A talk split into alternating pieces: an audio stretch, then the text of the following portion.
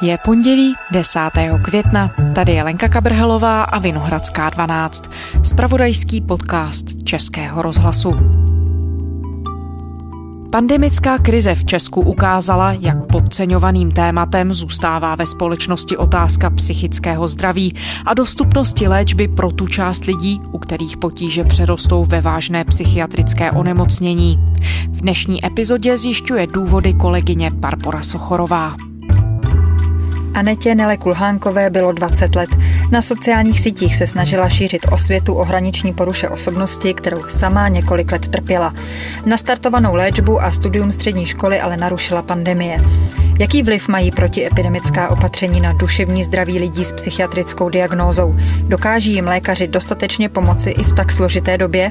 Odhalil koronavirus nějaké nedostatky české psychiatrické péče? Petra Dvořáková je reportérka deníku Referendum, která se ve svých článcích dlouhodobě zabývá mimo jiné duševním zdravím. Dobrý den, Petro. Dobrý den. Petro, kdy jste se poprvé dozvěděla o Anetě Nele Kulhánkové, tedy o dívce bez hranic, což byl její pseudonym na sociálních sítích? No, byla to schoda náhod. Já jsem přemýšlela nad tím, že bych se věnovala dopadu pandemie na psychiatrické pacienty a na psychiatrickou péči obecně. A v té době jsem se zrovna napsala s Petrem Pospíchalem. Jehož dcera Aneška pracuje na projektu Můj terapeutický deník, což je deník pro lidi, kteří chodí na terapii, aby si utřídili poznatky z terapie. A pan Pospíchal zmínil, že jeho dcera pracovala na tomto terapeutickém deníku s dívkou a že si tu spolupráci moc pochvalovala a že se před několika dny bohužel zabila. Takže jsem se propojila skrze Anešku s paní Kulhánkovou, s Martinou Kulhánkovou, s Anetinou maminkou a zjistila jsem, že ona moc stojí o to se o příběh své dcery podělit a zasadit se tak o šíření osvěty o hraniční poruše osobnosti, což je ruševní onemocnění, kterými dcera trpěla. A stojí za to i podotknout, že sama Aneta Kulhánková se velmi podílela na šíření osvěty a různých typů. Měla účty na Instagramu jako dívka bez hranic nebo jako hraničářka na Facebooku. Jsem ráda, že jste se připojili. Je to moje první vysílání a tak nějak to zkouším, protože jsem to v životě neskoušela a snad mě dobře slyšíte a snad bude všechno OK. Klidně mi pište otázky a jak vám to bude vyhovovat. A spoustu lidí bylo vděčných za to, že se dělí o svoje zkušenosti, emoce a rady, jak se vyrovnat s touto poruchou. Aneta, jak jste říkala, trpěla hraniční poruchou osobnosti. Můžete nějak popsat, o jakou nemoc se jedná, co lidé s touto psychiatrickou diagnózou prožívají a s čím se třeba musí v běžném životě vyrovnat? Tak na rozvoj hraniční poruchy osobnosti se v části podílí genetické predispozice, jako třeba citlivá nervová soustava. Nicméně zpravidla to spouští nějaký traumatický zážitek z dětství a z dospívání. Často mají lidé s hraniční poruchou osobnosti zkušenosti s šikanou, případně s sexuálním zneužíváním, či vyrůstali vyrůstali třeba v nestabilním rodinném zázemí a tyhle ty události nabourají jejich vztah k sobě samým. Začnou o sobě pochybovat, nevážit si sebe, takže oni v důsledku z pravidla se prostě nemají rádi, až se vlastně nenávidí, mají pocit, že jsou k ničemu. Hodně věcí si vyčítají a za všeho se obvinují a vlastně v důsledku těchto těch vnitřních nejistot velmi nejistě se chovají i v sociálních interakcích děsí je velké kolektivy, mají problém s navazováním stabilních vztahů, všechno si berou stahovačně a prožívají velmi intenzivně svoje emoce a zároveň ty jejich velké emoční výkyvy, nálady se jim střídají z minuty na minutu a do toho je často trápí pocity prázdna, hodně tápou v tom, kým jsou, kam směřují, co má vlastně smysl v jejich životě. Často se v důsledku téhleté nejistoty a sebenenávisti se poškozují Sebepoškozování je pro ně způsob, jak ventilovat svou psychickou bolest a zároveň se potrestat. A jde vlastně o duševní onemocnění, který je vůbec nejrizikovější, co se týče sebevražených tendencí. Každý desátý hraničář, jak se lidem s hraniční poruchou říká, bohužel spáchá dokonanou sebevraždu a o sebevraždu se pokouší asi 40 až 85% z nich. Já jsem mluvila s několika hrančáři v poslední době a pokus o sebevraždu za sebou mělo většina z nich a byly to většinou velmi mladé dívky, okolo 18-20 let. A to je právě zajímavé, že touhletou poruchou trpí mnohem častěji ženy než muži. Já jsem se doptávala odborníků na to, čím to je. Nikdo mi nebyl schopen úplně jasně odpovědět, ale všichni se shodují na tom, že drtivá většina pacientek s duševní poruchou jsou ženy. Ze toto psychiatrické onemocnění jak účinně léčit? Liší se třeba terapie v cizině od toho, jak se k hraniční poruše osobnosti přistupuje v České republice? Ano, určitě je lze účinně léčit. Zásadní aby se lidé s touto poruchou nebo s hraničními symptomy dostali včas k efektivní terapii což bohužel lidé s nimiž jsem mluvila, tak zpravidla prostě jejich první zkušenosti s psychiatrií, třeba s dětskou nebo s adolescentní psychiatrií, nebyly dobré a jejich cesta k nějaký účinný léčbě byla velmi trnitá. V tuhle tu dobu v České republice už jsem naštěstí dostala dialekticko-behaviorální terapie a schématerapie.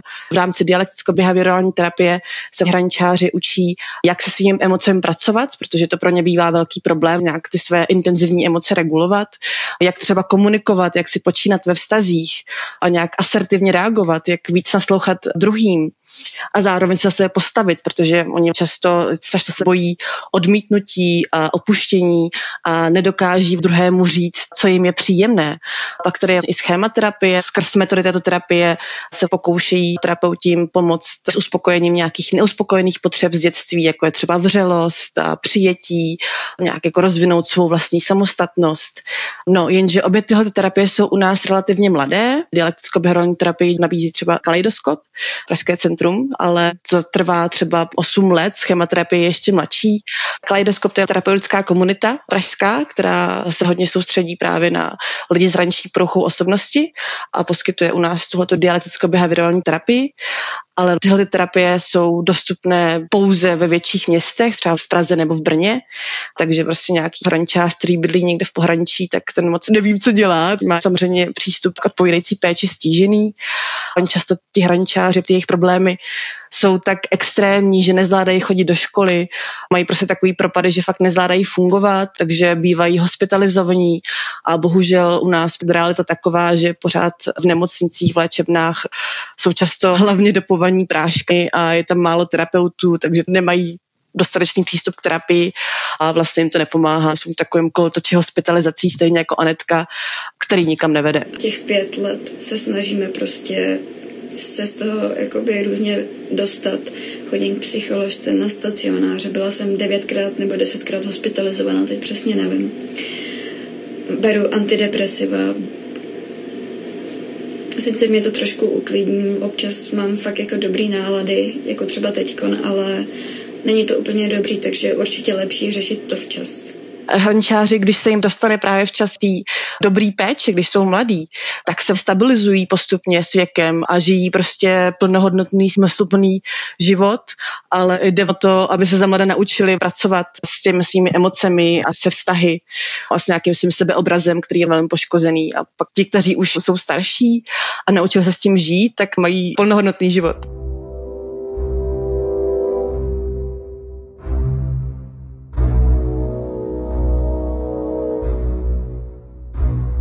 Můžeme se teď v příběhu Anety Nelly Kulhánkové vrátit do 8. března letošního roku. Můžete popsat, co se ten den stalo? Tak jak jsem zmínila, tak Aneta bohužel patřila mezi hraničáře, kterým ta porucha komplikovala život natolik, že nezvládala chodit do školy, přestože byla velmi inteligentní, chtěla se stát nejdřív doktorkou, pak laborantkou, zdravotní sestrou, nastoupila na dvě zdrávky, ale obě přerušila nebo ukončila, protože si prostě ve škole ubližovala. Ale v loni se vzdálo, že se blízká na lepší časy, začala studovat dálkově Gymnasium, začala pracovat na vrátnici na poloviční úvazek ve škole, kde pracovala její maminka. Zároveň docházela do Centra duševního zdraví na Praze 9 na dialekticko-behaviorální terapii skupinovou, kde se jí moc líbilo, přestože obvykle pro ní bylo fungování v kolektivu velmi těžké, tak tam to zvládala.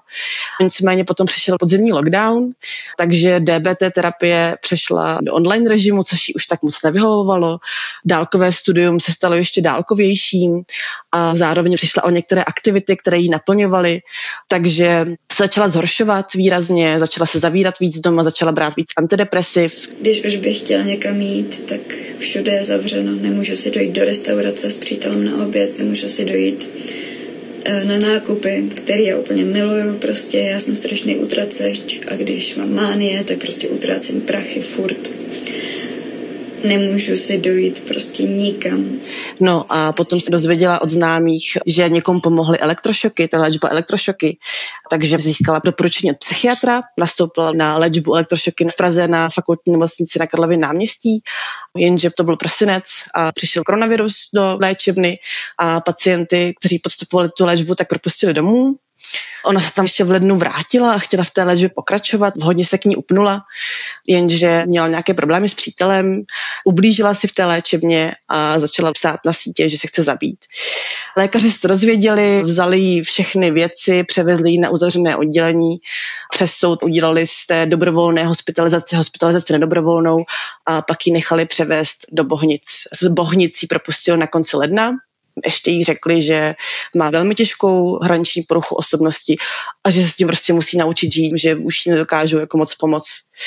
Takže Anetka se vrátila domů s pocitem, že místo, aby jí pomohli, tak ji potrestali v nemocnici a šlo to s ní z kopce. Úplně se jí obrátil režim, chodila teda pořád do práce, ale přišla z práce, nadopovala se práškama, ve tři odpoledne usnula, o půlnoci se probudila, celou noc probděla, probrečela, nejedla nic než nějaké proteinové tyčinky a polívky zrnečků. Ono stojí za to říct, že hraničáři velmi často vzhledem k tomu, že si prostě nemají rádi a nemají rádi ani svůj zevnějšek, tak velmi často trpí i poruchami příjmu potravy což byl i Aneční případ. Měla zkušenosti s anorexí, s bulimí. Takhle vlastně probíhal ten její poslední měsíc života. A 8. března šla s maminkou do práce a maminka měla podstoupit test na koronavirus, oni pracovali ve stejné škole. Jsme šli spolu ráno ještě do práce, bylo MDŽ, v práci nám náš školník dal všem ženským kytičku, nějakou čokoládu, přáníčko. Ona mi to ještě fotila, fotila to na Instagram a šla ve dvě hodiny z práce, protože mi teď měli nějak zkrácenou tu pracovní dobu, ale já jsem ve čtvrt na tři šla na testování na koronu. A už jsem na ní viděla, když ty ty dvě hodiny odcházela, jakože moc se mi nelíbila. Jako nelíbila se mi víc, než se mi nelíbila jindy. Nějak prostě a říkám, počkej na mě, budeme spolu, teď je to jenom chvilička, ten test, a pak pojedeme spolu domů. Ne, ne, já pojedu domů, já už chci být doma. Takže Anetka šla domů napřed a přišla domů asi večer na tři odpoledne. Maminka přišla asi po třetí a našla Anetku oběšenou nebyla ještě mrtvá, takže zavolala záchranku. Anetka byla převezena do nemocnice na Bulovce, ale už měla tak velký otok na mozku, že bohužel po půlnoci 10. března zemřela. Tak maminka samozřejmě pozorovala, jak velké signály Anetka předtím vysílala ale oni vyzkoušeli opravdu jako všechno možný, nejrůznější terapie, nejrůznější psychiatry. Měla za sebou asi třeba osm hospitalizací, ale bohužel jí prostě nic nepomáhalo v tom jejím stavu v tuhle chvíli. Takže dá se říct, že Aneta měla k dispozici tu všechnu odpovídající péči, že se nedá říct, že by se dalo udělat pro ní víc? No, to se bohužel asi úplně říct nedá, protože, jak jsem zmínila, tak za prvý ona byla hospitalizovaná tuto zimu v prosinci a v lednu. A vlastně jí to jenom přihoršilo, vrátila se s tím pocitem, že jí potrestali místo, aby jí pomohli. A ještě jí teda vlastně bylo řečeno, že už jí prostě nemůžou nějak pomoct, že se s tím musí nějak sama vyrovnat a žít s tím. Pořád absolvovala tu DBT terapii online já jsem mluvila i s peer konzultantkou, která tu její skupinu vedla a si chválila Anetku, že opravdu dělala všechny úkoly, které dostávala na terapii nejpoctivěji ze všech a že se opravdu snažila ale Anet se ten online formát úplně nevyhovoval. Kromě toho chodila ještě k terapeutce, s kterou byla docela spokojená, ale taky to bohužel nestačilo. No a ještě věděla, že jí psychiatr odcházel do důchodu, že se bude muset najít někoho nového, což ji taky mohlo stresovat už ty poslední měsíce jejího života. Pandemie tam určitě hrála roli. Pro Anetku bylo třeba strašně důležitý to, že začala studovat, že začala pracovat, protože všechny ty neúspěchy že předtím prostě ukončila dvě školy, tak to pro ní vlastně znamenalo, že se tím spíš cítila jako, že je k ničemu a že prostě není důvod, aby tady vlastně žila. A to je případ spousty dalších hraničářů, že s tím covidem třeba od tyhle ty aktivity, které je potvrzovaly v tom, že za něco stojí a že jsou užiteční, tak třeba oni přišli nebo se právě přesunuli do online režimu. Takže určitě se tam podepsalo tohle, ona teda do práce stále chodila, ale to studium pro ní začalo být náročnější, jak bylo online a musela se s tím poprat sama a zároveň přišla i o některé aktivity. Třeba s maminkou chodili na bowling nebo na nákupy, jezdili na výlety a to vlastně Anace pomáhalo a to už teďka prostě nešlo. Vlastně nezbývalo, než sedět doma a koukat na televizi. Hodně se vstáhla do sebe, začala se víc zavírat doma, nevídala prostě už ani těch pár kamarádek, s se vídala, tak kdykoliv se domluvili, že se uvidí, tak na to na poslední chvíli odvolala, protože jí bylo zlé a ta celá pandemická nejistota, to, že prostě neví, kdy to skončí, kdy zase bude moc se věnovat svým koníčkům, tak tam hrál rozhodně velkou roli. Co se týče těch léčeben, tak jak jsem zmínila, jí byla přerušená ta léčba elektrošoky v prosinci právě kvůli tomu, že se objevil v léčebně koronavirus a zároveň teda, že ta DBT terapie přešla do online režimu, který ji nevyhovoval. Já jsem se třeba bavila ještě s jednou hrančářkou o tom, ptala jsem se, jestli třeba nevadilo, že v léčebně nejsou třeba povoleny vycházky a návštěvy a ta žena mi odpověděla, že stejně vždycky byla na uzavřeným oddělení, kde nic takového nebylo, takže bohužel ta léčba pořád často probíhá podobně svázaným a uzavřeným způsobem, tak jako před covidem. Vy jste to trochu zmínila, že jste v kontaktu s několika lidmi se stejnou diagnózou. Dá se tedy říct, že i oni cítí nějaké to aktuální zhoršení péče a že i jim se tedy zhoršuje ten jejich stav a stav jejich nemoci? Tak ona většina z nich naštěstí samozřejmě dochází k terapeutovi, který je registrovaný jako zdravotník, takže i v tuto chvíli ho mohou výdat osobně. To byla jediná výjimka na jaře, kdy vlastně ta terapie probíhala veškerá online, což některým lidem tak moc nehovovalo, ale zase to nebylo až tak moc dlouhé. Je třeba podotknout, že jsem se setkala i s tím, že někomu se třeba na jaře ulevilo s tohoto poruchou, že ta škola přešla do online režimu, což pro ně bylo třeba zpočátku jednodušší, protože mohli vyhýbat kolektivu, mohli být doma, oni bývají velmi inteligentní, velmi kreativní, takže nejde o to, že by nebyli schopní studovat, ale spíš prostě jim dělá problém fungovat mezi lidmi. Nicméně, přestože se jim třeba zpočátku ulevilo, tak teďka už je to prostě pro většinu z nich velmi dlouhý, může pro ně být o to těžší, potom až doufejme nastane nějaký čas po pandemii, tak pro ně bude pravděpodobně mnohem těžší se do toho kolektivu vrátit a zase se socializovat, mohou se zvýšit nějaké jejich sociální úzkosti. A já, co jsem mluvila s renčářem, tak se zhoršil psychický stav úplně všem. Mluvila jsem s dívkou, která se pokusila o sebevraždu úplně nedávno. Moje blízká kamarádka, která má stejnou poruchu, ta je sice relativně stabilizovaná, ale půl roku brala antidepresiva, protože se velmi zhoršila, protože se právě cítila ostřižená od lidí a začala před nima utíkat a špatně spát a s nikým nekomunikovat. Pak jsem třeba mluvila ještě s Marí Vonzeno, která také píše o hraniční poruše a o životě s ní na Facebooku a ta se poprvé po roce a půl bez poškozování pořezala a skončila v nemocnici, protože to pro ní taky bylo náročné být uzavřená. Oni, když jsou doma, tak se soustředí na sebe, tím pádem se rozvíjí nějaké jejich sebepochybnosti, nedostávají zpětnou vazbu od okolí, na kterých jsou oni závislí, aby se utvrzovali, že dobrý, že nejsou tak špatní, jak si o sobě zpravidla myslí.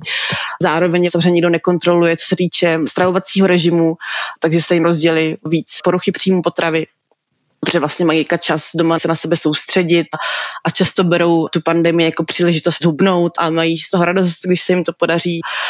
Ale zároveň chci podotknout, že to určitě jako není až tak černobílý. Já jsem mluvila s ředitelkou terapeutické komunity Kaleidoskop, Rantou Tumlířovou a tam mě upozorňovala, že jsou i pacienti, kterým se trošku oddechlo, protože najednou nejsou tak moc jiní, protože najednou jsme prostě všichni zavření doma a všichni jsme nejistí a oni mají pocit, že ta jejich realita je trošku blíž realitě té většinové společnosti než předtím.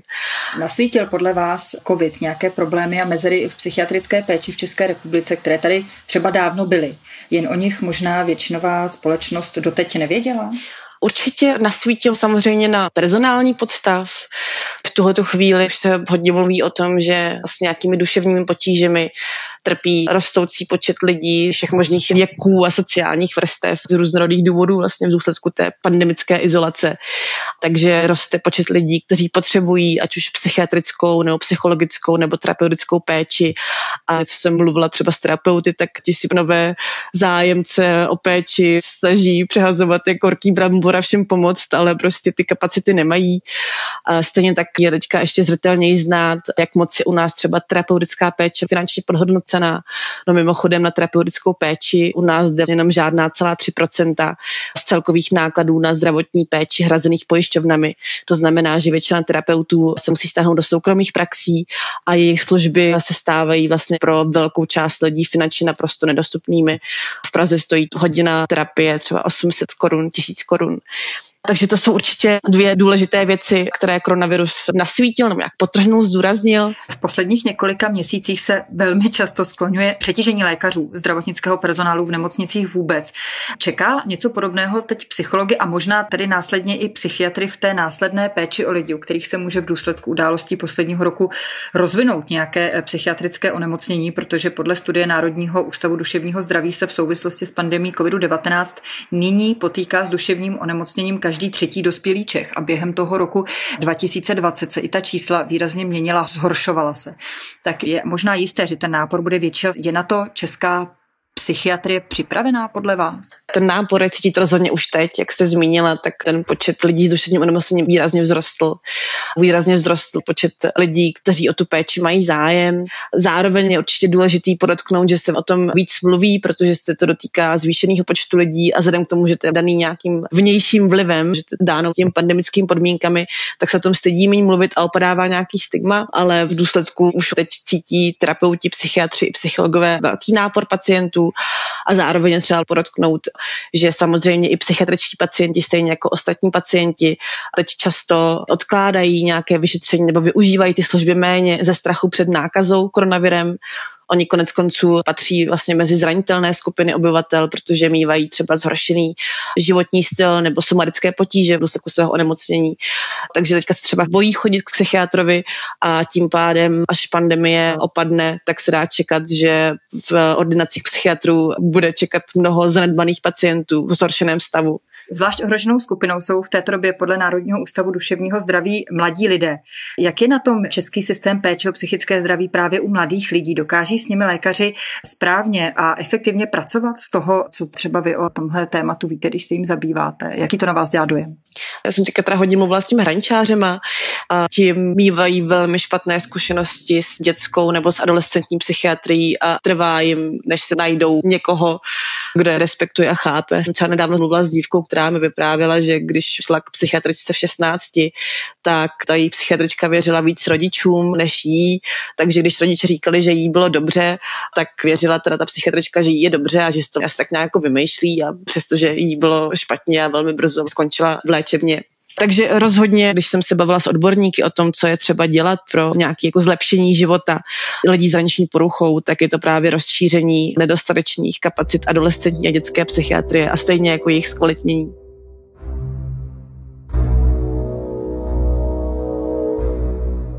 Pokud někdo, a nemusí to být právě člověk trpící hraniční poruchou osobnosti, pomýšlí na sebevraždu, teď nás možná poslouchá, kam by se měl obrátit, kde by měl hledat pomoc. A samozřejmě by mě zajímalo, jestli fungují tyto linky i v době covidu, jestli mají dostatečné kapacity, protože, jak už jsme několikrát zmínili, tak lidí, kteří mají deprese, kteří cítí úzkosti a kteří mohou na sebevraždu pomýšlet, možná jich je víc, než jich bylo dřív. Tak existuje hned několik linek důvěry, které fungují nonstop. Například máme linku první psychické pomoci 116 123 Případně pro mladiství a pro studenty do 26 let je tady linka bezpečí 116 111.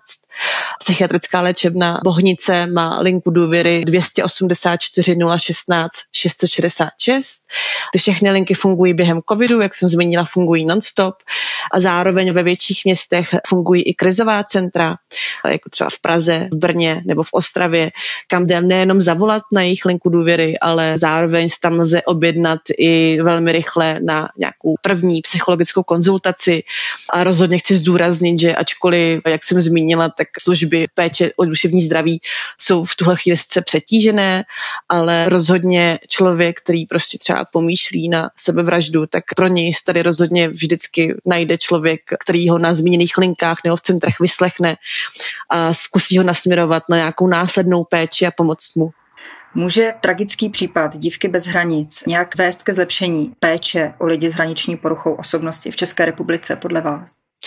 Tak to je něco, v co rozhodně doufám, stejně jako Martina Kulhánková, která mimochodem založila nedávno Instagramový profil na houpačce, kde chce se sledovateli sdílet zkušenosti s životem s Anetkou a s její hraniční poruchou osobnosti a tak navázat na Anetčin odkaz. Mně se zdá, že z těch reakcí, které jsem jak já, tak třeba Martina Kulhánková dostávala na ten článek, že tenhle ten problém trápí mnohem víc lidí, než bychom čekali, že o tom třeba často nevíme, ale prostě každý z nás nějakého hraničáře zná. Takže je určitě podstatný o tom šířit osvětu, začít se o tom bavit, začít se bavit o tom, jak s lidmi zraniční poruchou osobnosti komunikovat, jak je podporovat, jak jim dávat najevo, že jsme tu pro ně, že si jich vážíme, že za něco stojí, že jsou výjimeční a zároveň jim pomáhat nastavovat nějaký láskyplný hranice v komunikaci.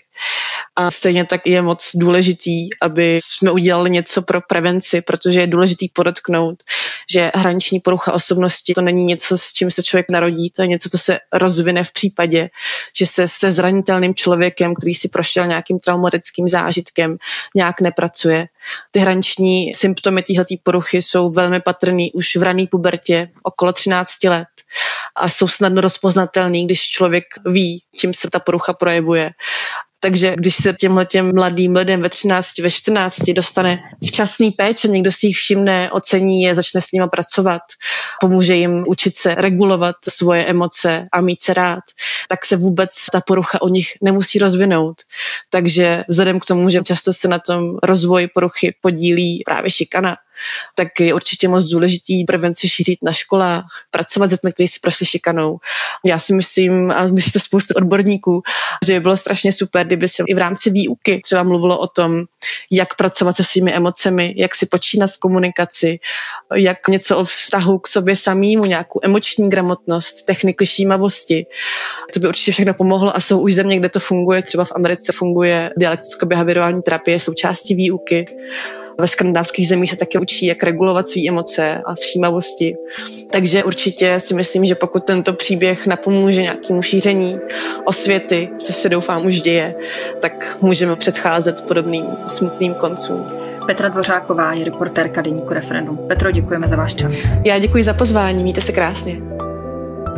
A to je z pondělní Vinohradské 12 vše dnešní epizodě, kterou moderovala kolegyně Barbara Sochorová, se můžete kdykoliv vrátit na serveru iRozhlas.cz, samozřejmě i ve všech podcastových aplikacích. Všechny naše díly najdete i v aplikaci Můj rozhlas, kde je všechno rozhlasové audio.